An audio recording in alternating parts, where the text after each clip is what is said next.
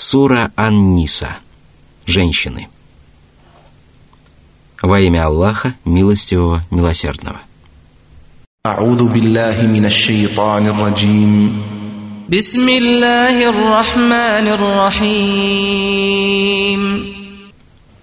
Сура 4, аят 1. يا أيها الناس اتقوا ربكم الذي خلقكم من نفس واحدة وخلق منها زوجها وخلق منها زوجها وبث منهما رجالا كثيرا ونساء. واتقوا الله الذي تساءلون به والأرحام إن الله كان عليكم رقيبا Всевышний начал эту суру повелением исповедовать богобоязненность, призывом поклоняться Ему и повелением поддерживать родственные связи. Наряду с этим Аллах разъяснил факторы, которые обязывают людей поступать таким образом – Аллах разъяснил, что люди должны быть богобоязненны, потому что Господь сотворил их, одарил их пропитанием и осенил великими милостями, одной из которых является происхождение всего человечества от одного общего предка. Господь сотворил из него супругу для него, чтобы он мог сблизиться с ней и найти в ней умиротворение. Это было сделано для того, чтобы Божья милость к нему стала совершенна – и чтобы это доставило ему великую радость. Люди также должны исповедовать богобоязненность, потому что они просят друг друга именем Аллаха и почитают Его. Когда они хотят добиться желаемого и получить необходимое, они пользуются именем своего Господа и говорят друг другу «Я прошу тебя сделать это ради Аллаха». Они понимают, что Аллах занимает в сердцах людей такое великое место, что они не отказывают в удовлетворении просьбы, сделанной именем Аллаха. Если же они почитают его таким образом, то они обязаны возвеличивать его, посвящая ему обряды поклонения и исповедуя богобоязненность. Еще одним обстоятельством, которое побуждает людей бояться Аллаха, является то, что Аллах наблюдает за своими рабами, когда они трудятся и отдыхают, когда они остаются одни или находятся в обществе других людей. Аллах наблюдает за ними при любых обстоятельствах, и это обязывает людей помнить об Аллахе и стыдиться его должным образом. Аллах также сообщил о том, что Он сотворил людей из одного человека и расселил их по всей земле. И хотя люди разбросаны по всем уголкам земли, они имеют общее происхождение, и это обязывает их быть добрыми и снисходительными друг к другу. Затем Аллах связал повеление исповедовать богобоязненность с повелением поддерживать родственные связи и запретом порывать родственные отношения для того, чтобы подчеркнуть важность обязанностей человека перед его родственниками. Человек должен выполнять свои обязанности не только перед Аллахом, но и перед творениями, особенно если они являются его близкими родственниками. Более того, выполнение обязанностей перед ними относится к выполнению обязанностей перед Аллахом, поскольку сам Аллах повелел людям поступать таким образом. Обратите внимание на то, что Аллах начал эту суру повелением исповедовать богобоязненность, поддерживать родственные связи и делать добро супругам, которое имеет самый широкий смысл. Впоследствии, от первого до последнего аята этой суры, Аллах подробно разъяснил эти повеления – словно все неспосланные в ней предписания зиждутся на этих повелениях, подробно разъясняют их смысл и проливают свет на все неясности. Также следует отметить, что откровение о сотворении из человека пары ему указывает на необходимость соблюдения супругами обязанностей друг перед другом, которые определяются тем, что женщина произошла от мужчины. Сура 4, аят 2. وآتوا اليتامى أموالهم ولا تتبدلوا الخبيث بالطيب ولا تأكلوا أموالهم إلى أموالكم إنه كان حوبا كبيرا Первой обязанностью человека перед остальными людьми выполнять которую Аллах заповедал в этой суре, является соблюдение прав сирот. под сиротами подразумеваются дети, которые лишились опекунов в лице своих отцов и которые малы и беспомощны настолько, что не способны заботиться о собственных интересах. Сострадательный и милосердный Аллах повелел мусульманам делать добро сиротам и приближаться к их имуществу только с добрыми намерениями для того, чтобы по достижении совершеннолетия они могли получить свое имущество сполна. Аллах запретил менять скверное на хорошее, несправедливо пожирая имущество сирот и недовольствуясь дозволенными благами, пользоваться которыми человек может безо всякого стеснения, не опасаясь дурных последствий. Аллах подчеркнул, что пожирание имущества сирот является отвратительным поступком, без которого человек вполне может обойтись, поскольку Аллах одаряет его достаточным пропитанием и богатством. Если же человек, невзирая на эти обстоятельства, осмеливается на этот дерзкий поступок, то он совершает великий грех и ужасное преступление. Одной из форм замены скверного имущества на хорошее является замена опекуном сироты его ценного имущества на свое дешевое. Из этого аята следует, что у сироты должен быть опекун, потому что повеление отдавать сироте его имущество подразумевает опекунство над его имуществом – из него также следует повеление заботиться об имуществе сироты, потому что сирота сможет получить его в совершенной форме только в том случае, если опекун сохранил его, позаботился о нем, приумножил его и не подвергал его опасности. Сура 4, аят 3.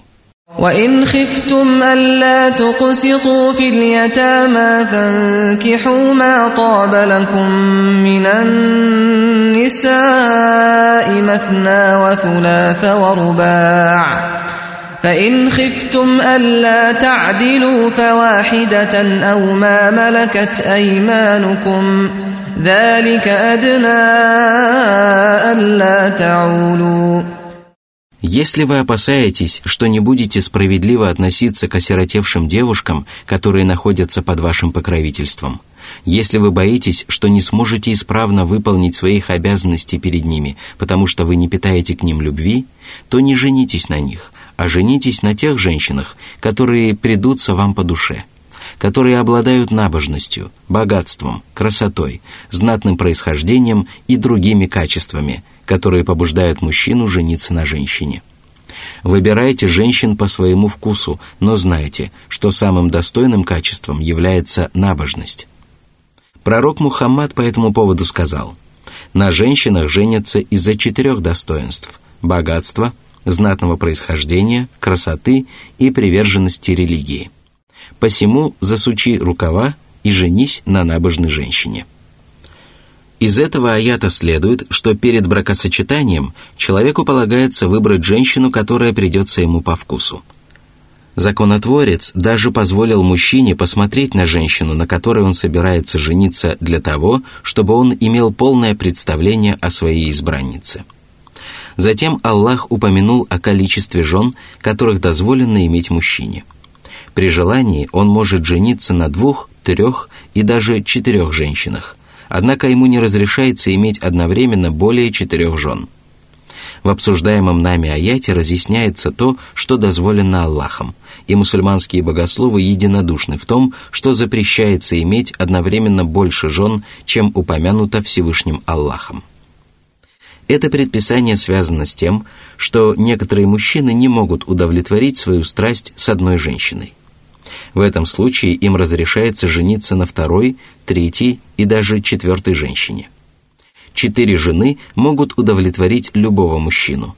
И если есть мужчины, которые недовольствуются четырьмя женами, то их должно быть крайне мало.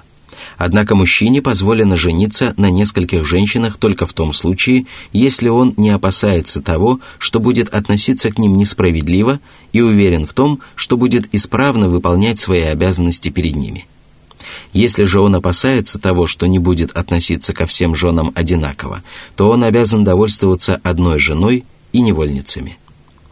Довольствуясь одной женой и невольницами, мужчина имеет гораздо больше шансов избежать несправедливости. Из этого следует, что если раб имеет возможность совершить дозволенный поступок, который может подтолкнуть его к несправедливости и помешать ему выполнять обязательные предписания, то он не должен совершать такой поступок. Он должен держаться подальше от грехов и довольствоваться таким благополучием, потому что такое благополучие является самым прекрасным благом, которое может быть даровано рабу. Из повеления жениться на женщинах, которые нравятся мужчинам, можно сделать вывод, что верующим мужчинам не приказано жениться на дурных женщинах. Более того, им запрещается жениться на язычницах и распутницах, поскольку Всевышний Аллах сказал «Не женитесь на язычницах, пока они не уверуют». Безусловно, верующая невольница лучше язычницы, даже если она понравилась вам. Сура 2, аят 221. Всевышний также сказал, «Прелюбодей женится только на прелюбодейке или многобожнице, а на прелюбодейке женится только прелюбодей или многобожник. Верующим же это запрещено». Сура 24, аят 3. Сура 4, аят 4. وآتوا النساء صدقاتهن نحلة فإن طبن لكم عن شيء منه نفسا فكلوه هنيئا مريئا Многие мужчины несправедливо относятся к своим женам и попирают их права, особенно когда речь заходит о брачном даре, махр – представляющим собой немалое имущество, которое приходится выплачивать целиком за один раз. И поэтому Всевышний Аллах призвал мужчин одарять жен от чистой души. Они не должны оттягивать выплату брачного дара и пытаться урезать его. Из этого откровения следует, что брачный дар следует дарить самой женщине, если она достигла совершеннолетия, и что он становится ее собственностью после бракосочетания – Аллах назвал его даром женщинам, а это значит, что оно является их собственностью. Если женщина по доброй воле простит своему мужу часть приданного или предоставит ему отсрочку, или согласится принять что-либо взамен, то мужу разрешается принять ее подарок, не опасаясь последствий этого поступка. Из этого следует, что женщина имеет право распоряжаться своей собственностью и раздавать пожертвования, если она является благоразумной. Если же она является слабоумной, то ее уступки и подарки не обладают юридической силой. Из этого откровения также следует, что опекун женщины не имеет права распоряжаться ее приданным, если только она не сделает ему подарок по доброй воле. Сура 4, аят 5. ولا تؤتوا السفهاء أموالكم التي جعل الله لكم قياما وارزقوهم فيها واكسوهم وارزقوهم فيها واكسوهم وقولوا لهم قولا معروفا Под неразумными людьми здесь подразумеваются люди, которые не способны правильно распоряжаться имуществом. Это могут быть люди, лишенные здравого рассудка, такие как безумцы и слабоумные. Это также могут быть люди, не способные принимать разумные решения по причине своего несовершеннолетия. Аллах запретил опекунам отдавать имущество таким людям, поскольку они могут неправильно распорядиться им и погубить его – Аллах одаряет своих рабов богатством для того, чтобы они использовали его на благо своей религии и для своего мирского благополучия. Неразумные люди не способны позаботиться о своем имуществе и сохранить его, и поэтому Аллах приказал опекунам не отдавать им их имущество, а обеспечивать их пропитанием, приобретать для них одежду и расходовать его на них по мере необходимости для удовлетворения их религиозных и мирских потребностей. Наряду с этим Аллах приказал опекунам говорить таким людям добрые слова, и если они потребуют отдать им их имущество, то опекуны должны обещать им выручить его, как только они достигнут совершеннолетия или при других обстоятельствах, и утешить их добрыми словами. Аллах назвал имущество неразумных подопечных имуществом опекунов – потому что они обязаны распоряжаться их имуществом и заботиться о нем так, как заботятся о своем собственном имуществе, не подвергая его опасностям. Из этого аята следует, что если безумцы, малолетние дети или неразумные люди обладают имуществом, то опекуны должны расходовать его на их содержание, поскольку Аллах повелел кормить и одевать их из этого имущества. Из него также следует, что если опекун утверждает, что он израсходовал часть имущества своего подопечного на его содержание или одежду, то его словам необходимо верить, потому что Аллах назначил опекунов доверенными распорядителями имуществом подопечных, и слова тех, кому было оказано доверие, должны быть приняты. Сура 4, аят 6. وابتلوا اليتامى حتى إذا بلغوا النكاح فإن آنستم منهم رشدا فادفعوا إليهم أموالهم ولا تأكلوها إسرافا وبدارا أن يكبروا ومن كان غنيا فليستعفف ومن كان فقيرا فليأكل بالمعروف فإذا دفعتم إليهم أموالهم فأشهدوا عليهم وكفى بالله حسيبا Когда сирота приближается к своему совершеннолетию, опекуну полагается подвергнуть его испытанию и вручить ему часть его имущества для того, чтобы он правильно распорядился им – Благодаря этому опекун может определить, способен ли его подопечный принимать правильные решения. Если он распорядится имуществом недостойным образом, то опекун не должен отдавать ему его имущество, а его подопечный считается неразумным человеком, даже если он уже достиг большого возраста. Но если его подопечный распорядился своим имуществом достойным образом и достигнет брачного возраста, то опекун обязан передать ему его имущество полностью – Опекунам запрещается расточать имущество своих подопечных, расходуя его на собственные нужды, вместо того, чтобы довольствоваться своим имуществом, которое Аллах сделал для них дозволенным. Они не должны стремиться израсходовать имущество сирот, пока те являются малолетними детьми и не могут взять назад свою собственность или помешать им расходовать ее – они не должны расточать его, опасаясь того, что их подопечные вырастут, отнимут у них свою собственность и не позволят им пользоваться ею. Однако именно так поступают многие опекуны, которые не испытывают страха перед Аллахом и не проявляют сострадания и доброго отношения к тем, кто находится на их попечении. Они считают, что им представилась возможность подзаработать, и без промедления совершают запрещенные Аллахом поступки, хотя Всевышний Аллах не спаслал по этому поводу конкретный запрет. Сура 4, аят 7. للرجال نصيب مما ترك الوالدان والأقربون وللنساء نصيب مما ترك الوالدان والأقربون مما قل منه أو كثر ۖ во времена невежества арабы были настолько высокомерными и бессердечными людьми, что лишали наследства слабых людей, таких как женщины и дети. Они распределяли наследство только среди сильных мужчин, потому что они были способны участвовать в битвах и сражениях, грабить и захватывать трофеи. Такими были их суждения – Однако милосердный и мудрый Господь пожелал установить для своих рабов закон, который был бы одинаковым для мужчин и женщин, для сильных и слабых. Поначалу Аллах охарактеризовал свой закон в общих чертах для того, чтобы подготовить людей к более подробному разъяснению неспосланных предписаний. Когда же в последующих аятах Аллах не спаслал их подробные разъяснения, люди уже с нетерпением ожидали их. Благодаря этому они не испытывали к этим законам неприязни, причиной которой могли стать отвратительные обычаи времен невежества.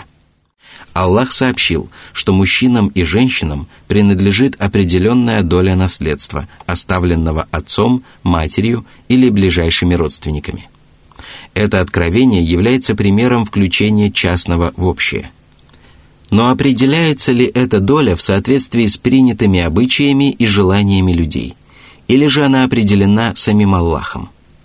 Словно отвечая на этот вопрос, Всевышний Аллах сообщил, что эта доля установлена всеведущим и премудрым Господом. Если на то будет воля Аллаха, в дальнейшем мы более подробно рассмотрим этот вопрос.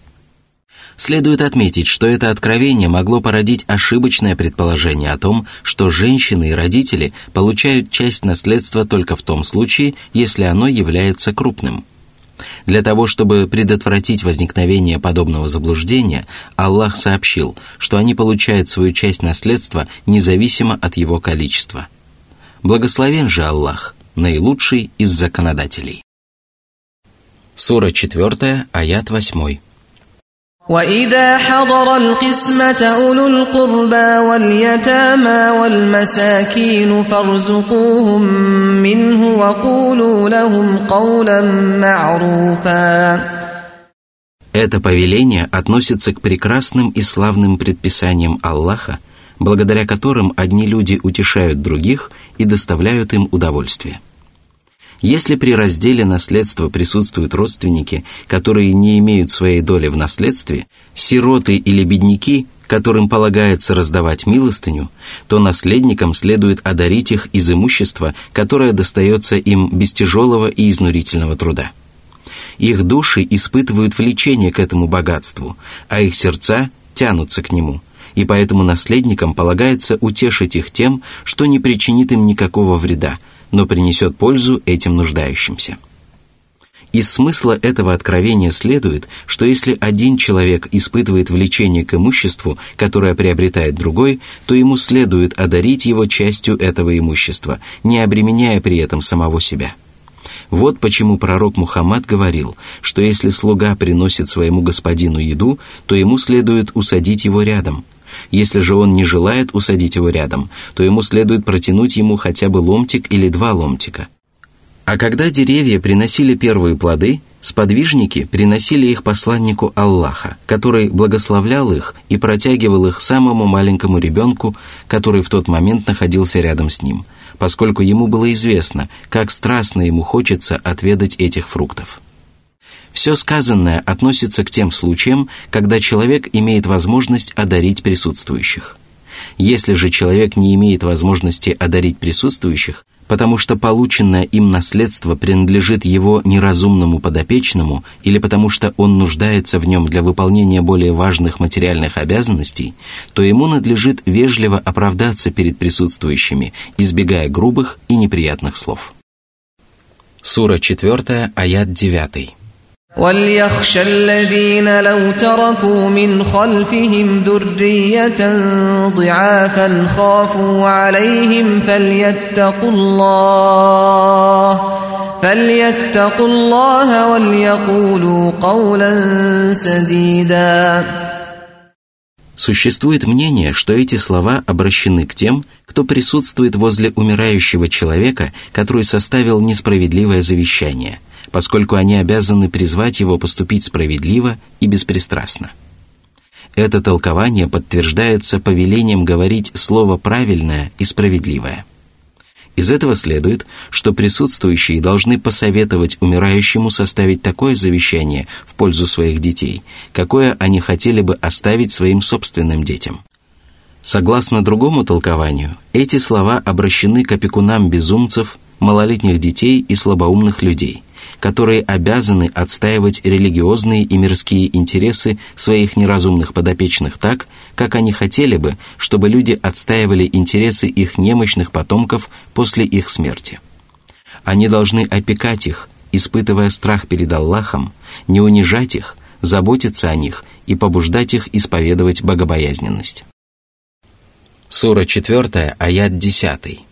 إن الذين يأكلون أموال اليتامى ظلما إنما يأكلون في بطونهم نارا وسيصلون سعيرا Всевышний пригрозил опекунам, которые пожирают имущество сирот, не имея на то никакого права. Последнее обстоятельство конкретизирует это предписание, поскольку оно не распространяется на неимущих опекунов – – которым разрешается есть из имущества сирот в соответствии с принятыми обычаями. Оно также не распространяется на те случаи, когда еда сирот смешивается с едой их опекунов, о чем мы упоминали ранее. Но если опекуны пожирают имущество сирот несправедливо, то эта еда разгорится в их животах огненным пламенем, причем они сами проглотят его. А наряду с этим они попадут в разожженный огонь. Эта угроза является величайшей угрозой, неспосланной по поводу грехов и преступлений – она свидетельствует о тяжести и омерзительности поступков тех, кто пожирает имущество сирот. Она также свидетельствует о том, что подобное преступление обрекает человека на мучение в преисподней и относится к самым тяжким грехам. Мы же просим Аллаха уберечь нас от подобных грехов.